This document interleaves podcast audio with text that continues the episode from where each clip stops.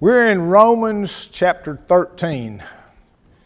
And we, we kind of bumped into the first three verses last week, right at the end of class. But I want to go back and, and just kind of rehash those first three verses. The first seven verses deal primarily with our relationship to government and that government's authority that's given it by God. Paul starts in verse 1 with, Let every person. So he, he's telling us, in effect, that we're all under the authority of the government of the country that we live in. And then Paul clarifies that all that authority has been instituted by God. And it's authorized by God. And Paul says that if we resist, or we rebel, or we kick back against government, then we're fighting what God has put in place and authorized to do a job. Now, I think, this is I, I think what Paul is trying to teach us is that mankind must have government. And I think God recognized that, that without some form of government in place, it would be absolute chaos. And God has organized a system of government in every country, in every culture, in every nation since the beginning of mankind. Now, we know that God established the governing authority and I don't even pretend to understand all the aspects of how God works with our government. Now, when we have an election, we should pray that we have enough wisdom to elect people that will keep our country free, that'll preserve our rights and keep us safe.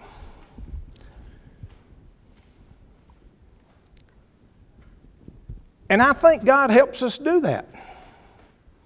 And I can't explain how that works. I'm not sure anybody can, but certainly not Jimmy.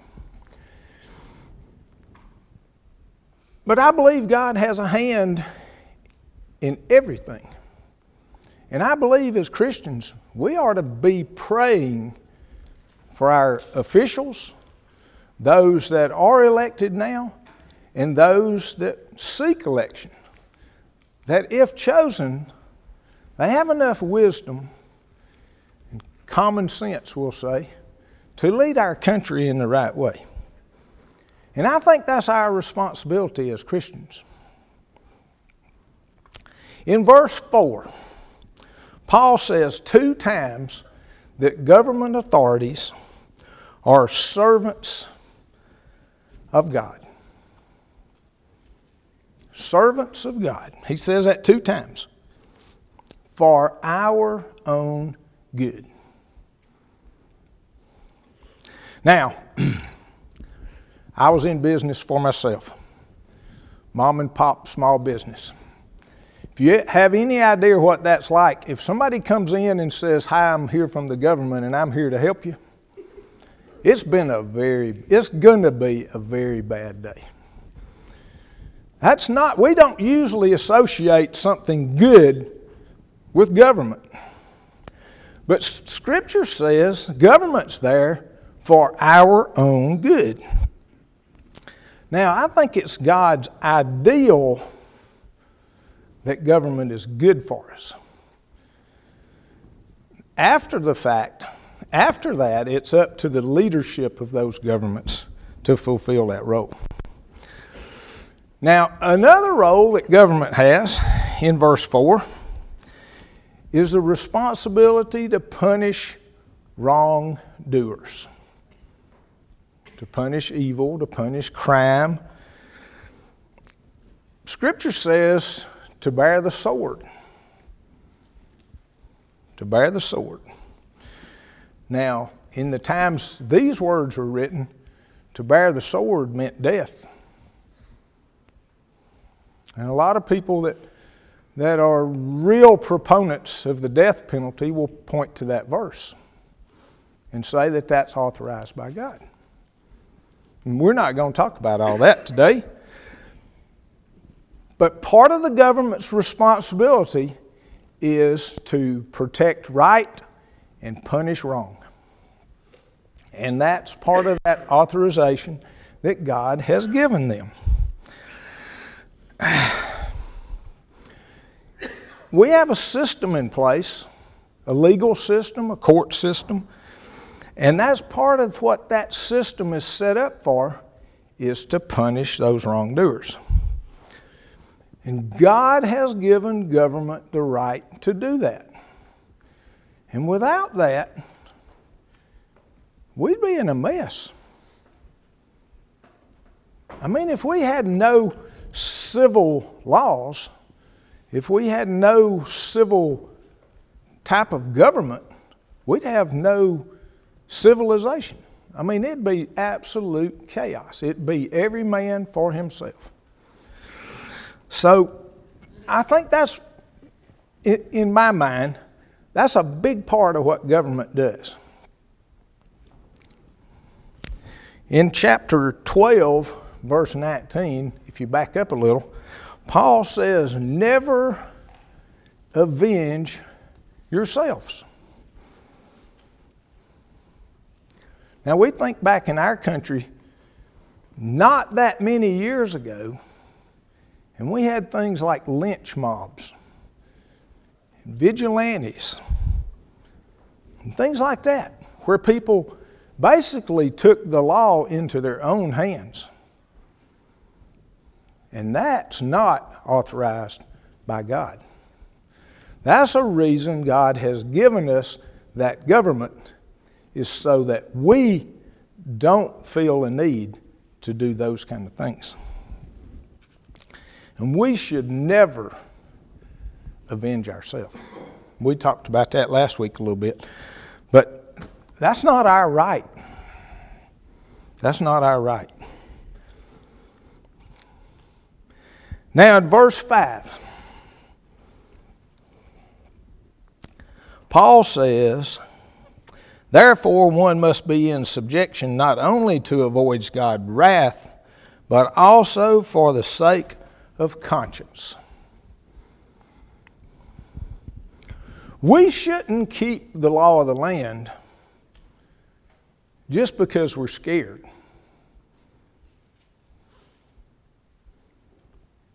We should keep the law of the land because God said, I put that government in place, and if you love me, you'll keep that law. And that will help keep your conscience clean. As parents, we don't want our kids to obey because they're afraid we'll beat them half to death if they don't.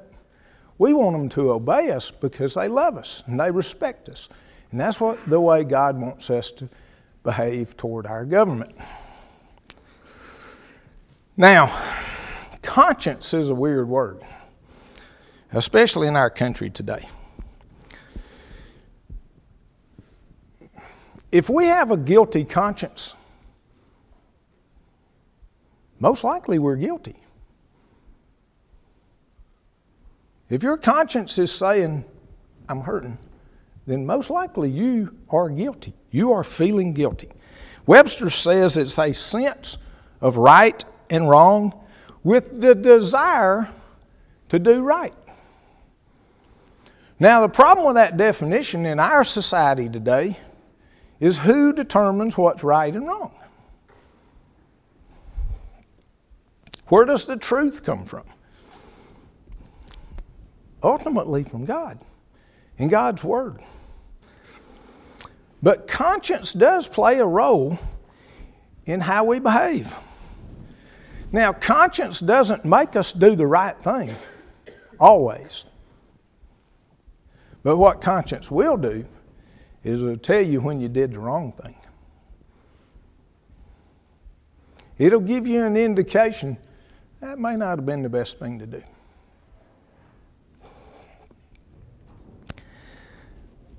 It should create a feeling of guilt and a feeling of sorrow. We hear people say things like, it's eating me alive. Or, I just can't get it off my mind. And in a lot of cases, when we hear those two phrases, there's something bothering their conscience. Something has got a hold of them and they can't shake it. Now, it's real important to remember that our conscience, like our hands, can become calloused. Now, Taylor says I have girl hands now that I don't work every day. But I used to have hands that I could pick up just about anything hot and it didn't bother me. From dealing with so many exhaust pipes and dealing with hot motors. Now that's not the case. Waitresses used to hand me a plate and say, Be careful, it's hot. And I'm like, No, it ain't. Now when they hand me a plate and say it's hot, it's like, Whoa, that's hot. And our conscience can do that same thing. If we just let it go, it'll build up a resistance and it'll get seared and it'll get calloused. And then we don't feel that guilt like we did the first time. I watched an interview that James Dobson did years ago with Ted Bundy, the night before he was executed. It was eerie. He said when he killed that first girl, it took him about two and a half, three weeks before he could even hardly eat because it bothered him so bad. But by the time they caught him, he said, I could have killed somebody every hour. And it just didn't bother me. I had no feeling. And that's the way our conscience can become. In John 8, we have a story of a woman caught in adultery, surrounded by men with stones. Right? And Jesus says, He who is without sin among you, throw the first stone. Now, we're all familiar with that. Got the woman, got the circle of men, everybody's got a rock. And Jesus says, if you got no sin, you throw the first rock.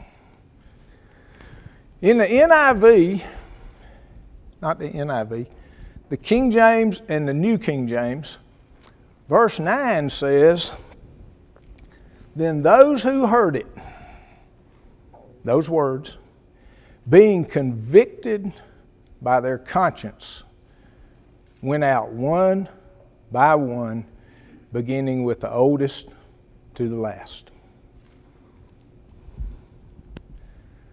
Those men's conscience told them, You have no right to throw that stone.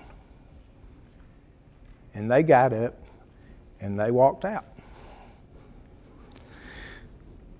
Other translations leave out that sentence, being convicted by their conscience. I really like that in there because I think that's what our conscience does. It convicts us. It's real interesting. Later in John 8, verse 32, it says, The truth will set you free.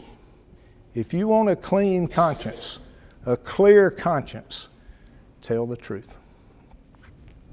And those men knew that they truly had no right to throw a stone. Now, in verse 6, Paul says, Because of this. Because of this. Now, he's referring to keeping your conscience clean. He tells us to, oh, we're going to get personal here. We got to pay our taxes. Wow, that's a bummer. We might not like it.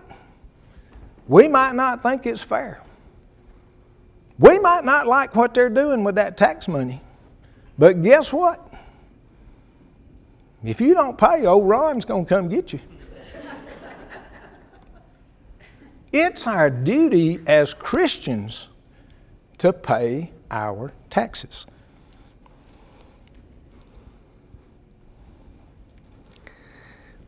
Taxes are necessary. Without our tax system in place, we'd have no military. We might not have as much law enforcement. We'd have hardly any infrastructure. The education system would be worse than it is. The court systems are backed up bad enough, but without tax money, it'd be awful. And now you couldn't even mail a letter. As Christians, we have a responsibility to pay our taxes. We have that responsibility. Remember one of the Pharisees' tricks, test, so to speak, with Jesus? And they said, Is it lawful to pay taxes to Caesar? Remember what Jesus said? Render unto Caesar's what is Caesar's, and render unto what is God's. Now that's how Jesus feels about taxes. Now, verse 7 begins, if I can find it, pay to all what is owed to them Now, he's not speaking about just money. Because he goes on and he talks about respect and honor to who it's owed.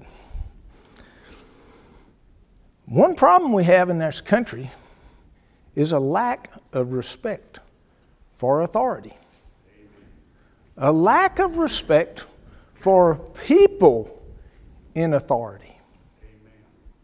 I mean, that, that is a, that's a huge problem. You talk to any law enforcement officer, you talk to any school teacher.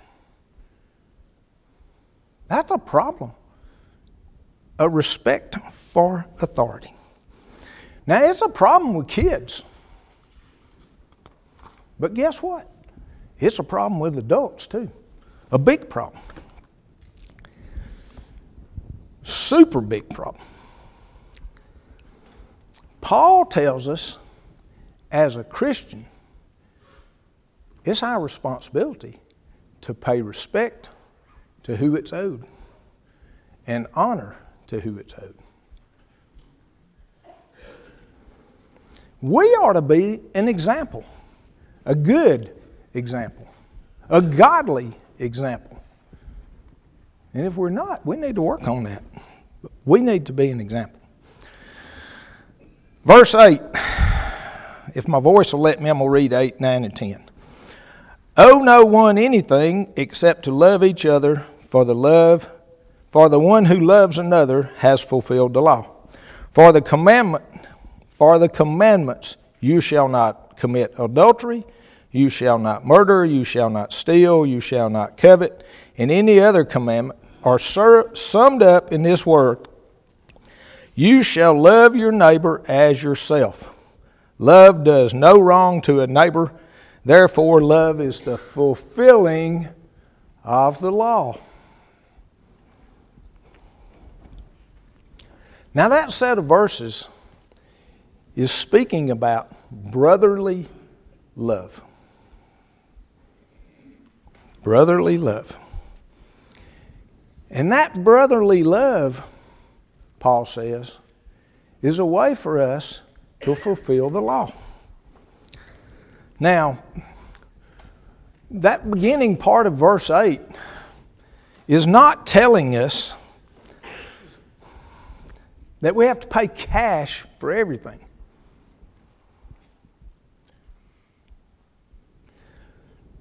But if you owe a debt, pay the debt. Pay the debt.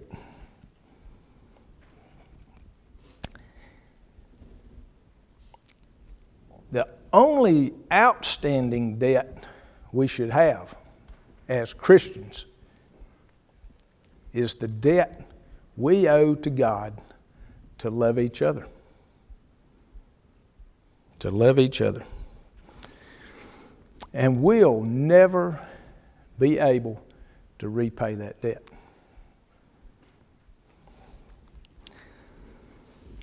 And I'm not real sure about it. But based on Paul's earlier words about loving your enemies, I think we might get a little extra credit if we love them too. Now, in 1 John 4:11 it says, "Beloved, that's us, beloved, if God so loved us, we ought to love one another." That's a debt that we owe to God. We owe it to God to love each other. Is that easy sometimes? No. Most of what God has told us to do and Jesus has lived out is hard. It's counter to our nature. That's what we're supposed to do as Christians. In verse 9, Paul is saying that the commandments are summed up by the words, You shall love your neighbor as yourself. Obeying those commandments that's listed right there would be no problem if we truly loved each other as ourselves. If we had true love in our heart for each other, we could not commit those sins. I think that's what Paul's trying to say. Now, I said last week that Jesus didn't set the bar, that Jesus is the bar. And that bar is set really high. And we'll probably never get to that height. I don't think we can. But that's our goal. That's our goal. You picture an Olympic pole vaulter trying to get over a new height. And they try and they try and they try and they try, and then finally one day they get over there. What do they do the next day? What do they do with the bar the next day? They raise it up. That's the way we are to be. We are to be raising that bar every day. And that's a challenge, but that's what life is. Now, in verse 10, Paul has more to say about love. Love doesn't do wrong to anyone. That goes back to that thing about don't avenge yourself. Love should do no wrong to anyone. And I think Paul's trying to say that if we can live like that, then we can fulfill God's law. We can keep God's commands. Now, we're not going to keep them perfectly, and He knows that. But if we have that kind of love in our heart, we'll do a really good job. And if we get that right, you, you know, the, in Matthew 22, we have the greatest command love the Lord your God with all your heart, all your mind, and all your soul, and love your neighbor as yourself. And then he says, on those two commands hang the whole law. On those two commands love God and love each other.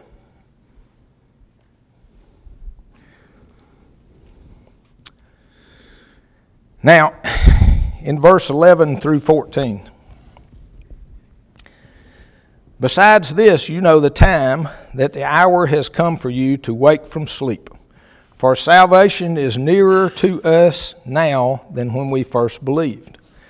The night is far gone, the day is at hand. So then, let us cast off the works of darkness and put on the armor of light. Let us walk properly as in the daytime, not in orgies or drunkenness, nor in sexual immorality or sensuality, not in quarreling and jealousy, but put on the Lord Jesus Christ and make no provision for the flesh to gratify its desires. Now, in verse 12, uh, chapter 12, chapter 13, and most of chapter 14, Paul is talking about how to live as a Christian. What that should look like. And these last few sentences, Paul is telling them and as a byproduct, he's telling us as well to wake up. To wake up and live in faith while we wait for Jesus' return. Verse 11 in the ESV begins with, besides this. In the NIV and New King James and a couple others, it says, and do this. I'd probably say, on top of everything I've already said, wake up. It's time to wake up. Pay attention to what I've said and wake up. And now, Paul may have thought that they were wondering why they needed to do all this stuff. Why is all this so important? Why must we obey our government? Why must we love our enemies? Why do I have to like him? He don't even like me. Why do I have to respect others? And who gave him the authority? And they probably were asking those questions because we ask them sometimes. Paul's purposes in these last few verses of this chapter are to answer those questions. Why? Now, back in chapter 12, we had some fun with do not be conformed to this world. Do not be conformed to this world. Now, that's a whole lot easier to read and to say those words than it is to do what it says. That's a real challenge.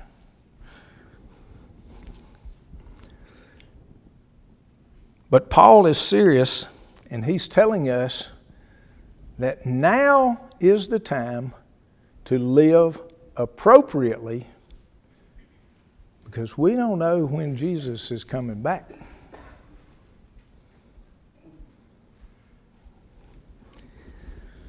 Now, in those few verses, Paul makes three references to time. And the first reference is the hour has come for you to wake up. The hour has come for you to wake up. Now, picture in your mind, I'm sure most of all you've been here. You go to your kid's room for the third time to get them out of bed in the morning. Do you just lean down and go, It's time to wake up, sweetie? Or do you blow your top and say, Get out of that bed? I think Paul is saying right here, hey, I've been telling you, wake up, wake up, wake up. Now's the time I'm fixing to get real. Wake up. Now, in my mind, that's what Paul is telling these people is we've been messing around, you've been hitting the snooze over and over, but it's time to get up. His second reference to time says, For salvation is nearer to us now than when we first believed. Salvation is nearer to us now than when we first believed. Here's a fact for you we're one day closer to eternity than we were yesterday. We're one day closer to eternity than we were yesterday. Now, salvation is a term that can refer to our past, our conversion, our baptism. It can refer to our present, being justified. And it can re- refer to our future salvation. And I think that's what Paul is pointing to here our future salvation. And our, as one of the commentators put it, our final salvation.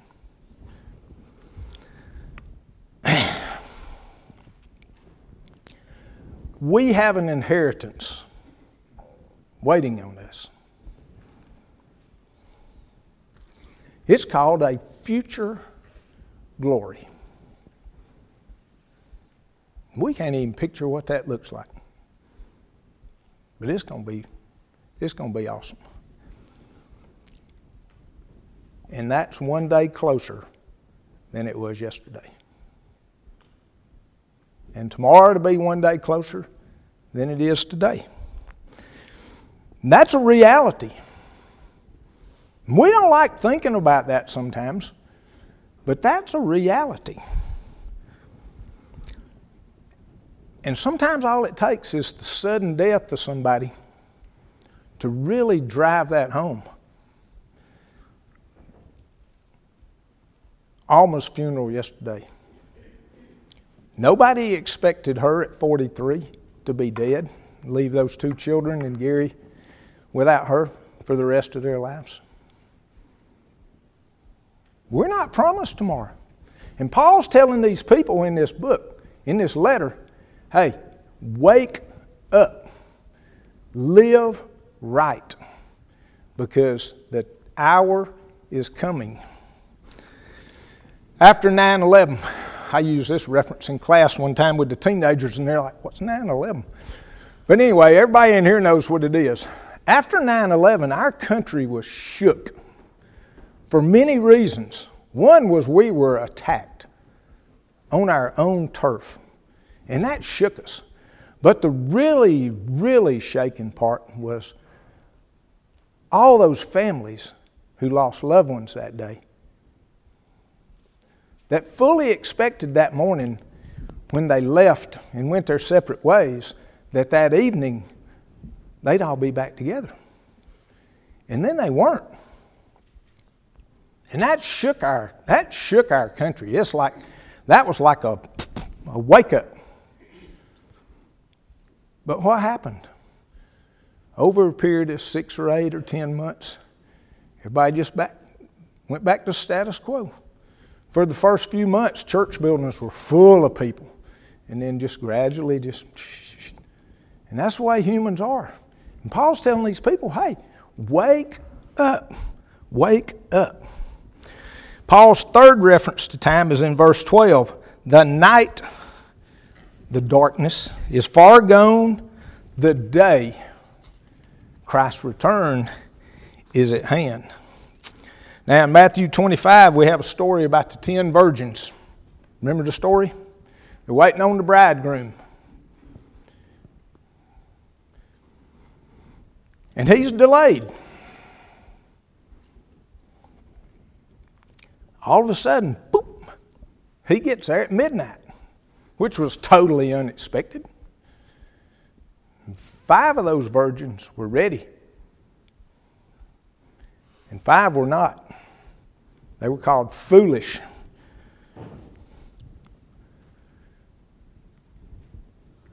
Matthew 25, 13. Watch, therefore, for you know neither the day nor the hour. And then earlier in Matthew, stay awake for you do not know on what day the Lord is coming. That's the message Paul is trying to teach these Roman people. Live as if he's coming right now.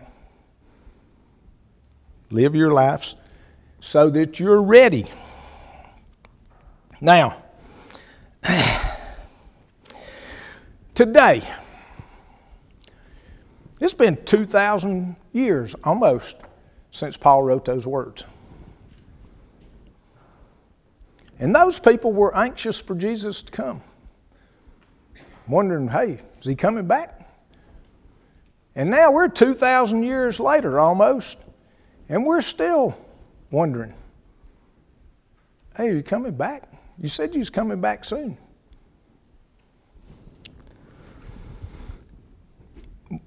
We forget the words of 2 Peter. It's 3 8. It says, With the Lord, one day is as a thousand years, and a thousand years as one day. So keep in your mind, it's only been a couple of days, right? The last part of verse 12 begins with, So then. In the ESV, in the New King James, it says, Therefore. Now, these words make a transition from Paul's statements about time to his commands about living properly. So he's saying it's time to do this, and this is what you need to do. Now, he refers to sinful actions as deeds of darkness or works of darkness in most translations. Now, always in Scripture, always, at least I think I'm safe in saying always, that's a dangerous word, but always that I'm aware of, sin is related to darkness. And Paul is writing, keep in mind, Paul is writing to people like us in a church, calling themselves Christians. And he's telling them, and by proxy, us, to cast off our sinful actions. Now, we're all sinners. We all fall short, and we recognize that. But Paul is saying, cast off our sinful actions and put on the armor of light. The, one of the commentators that I'm reading uh, says the Greek word for that means weapons of war. Put on your weapons for war. Be ready to fight. Be ready to fight. Paul in Timothy says, fight the good fight of faith. Now, Paul tells us in verse 13 that now that we're awake, now that he's woke us up, and we're dressed properly for a fight, we are to live lives that will glorify our God and our Savior. That's why we're here. We're supposed to live lives that glorify God. That's our purpose.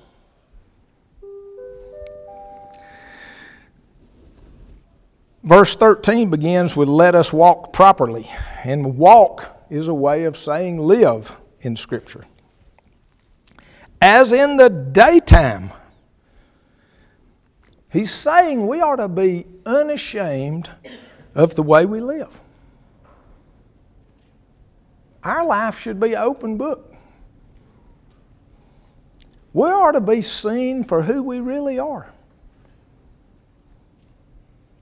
That's, that's scary. That's, that's kind of scary. Ultimately, we're not supposed to be a hypocrite.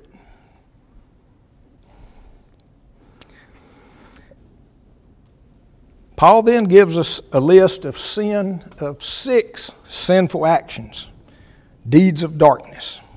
And that's far from a complete list of sin. That's just the tip of the iceberg.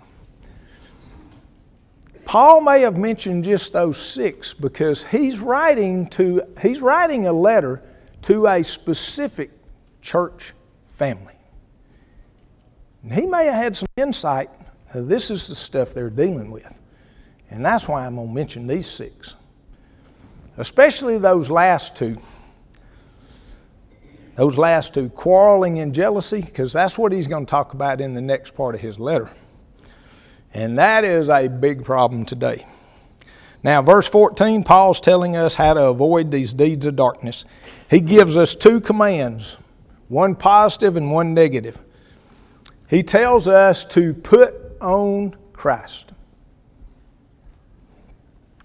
Put on Christ. So, what does that mean?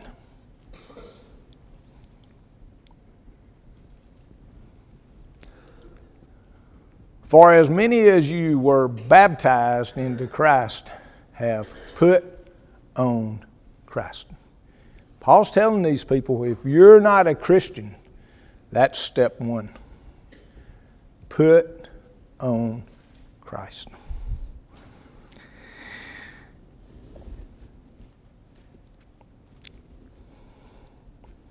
Putting on Christ is not a one and done thing. It's not something you just do one time and your ticket's punched and then you just live your life ever how you want to. Putting on Christ is a lifetime obligation. It's a lifetime commitment, and it's a lifetime journey. It means taking on the characteristics of Jesus, like compassion and kindness and humility and patience and this, this putting on Jesus or putting on Christ is, in, in a sense, like a suit of armor, a, a protection. And I, I think that's what Paul is saying. Use that to arm yourself against all this darkness and this sinful nature. And then Paul's second command is make no provision for the flesh to gratify its desires. I like the New King James says to fulfill its lust. So, what does it mean to make no provisions for?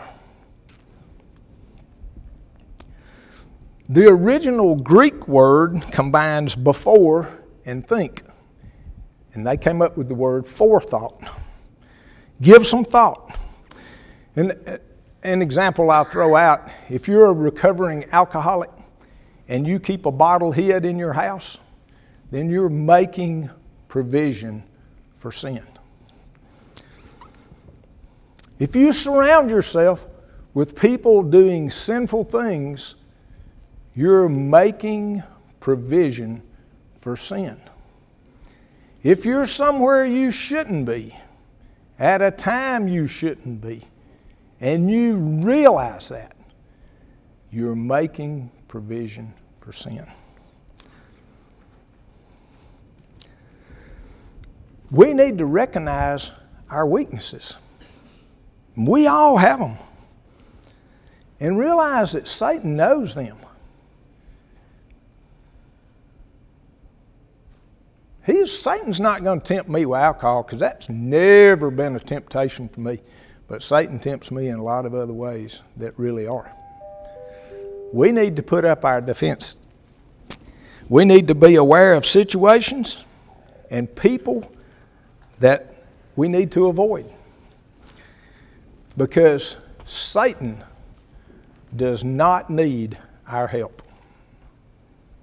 We can get in enough trouble of our own without helping Satan. Next week, uh, we'll try to get through about half of chapter 14. So if you want to be reading ahead, uh, dealing a lot with, uh, we'll say, infighting in the church. But that's going to be a real comfortable lesson, too. Thank y'all.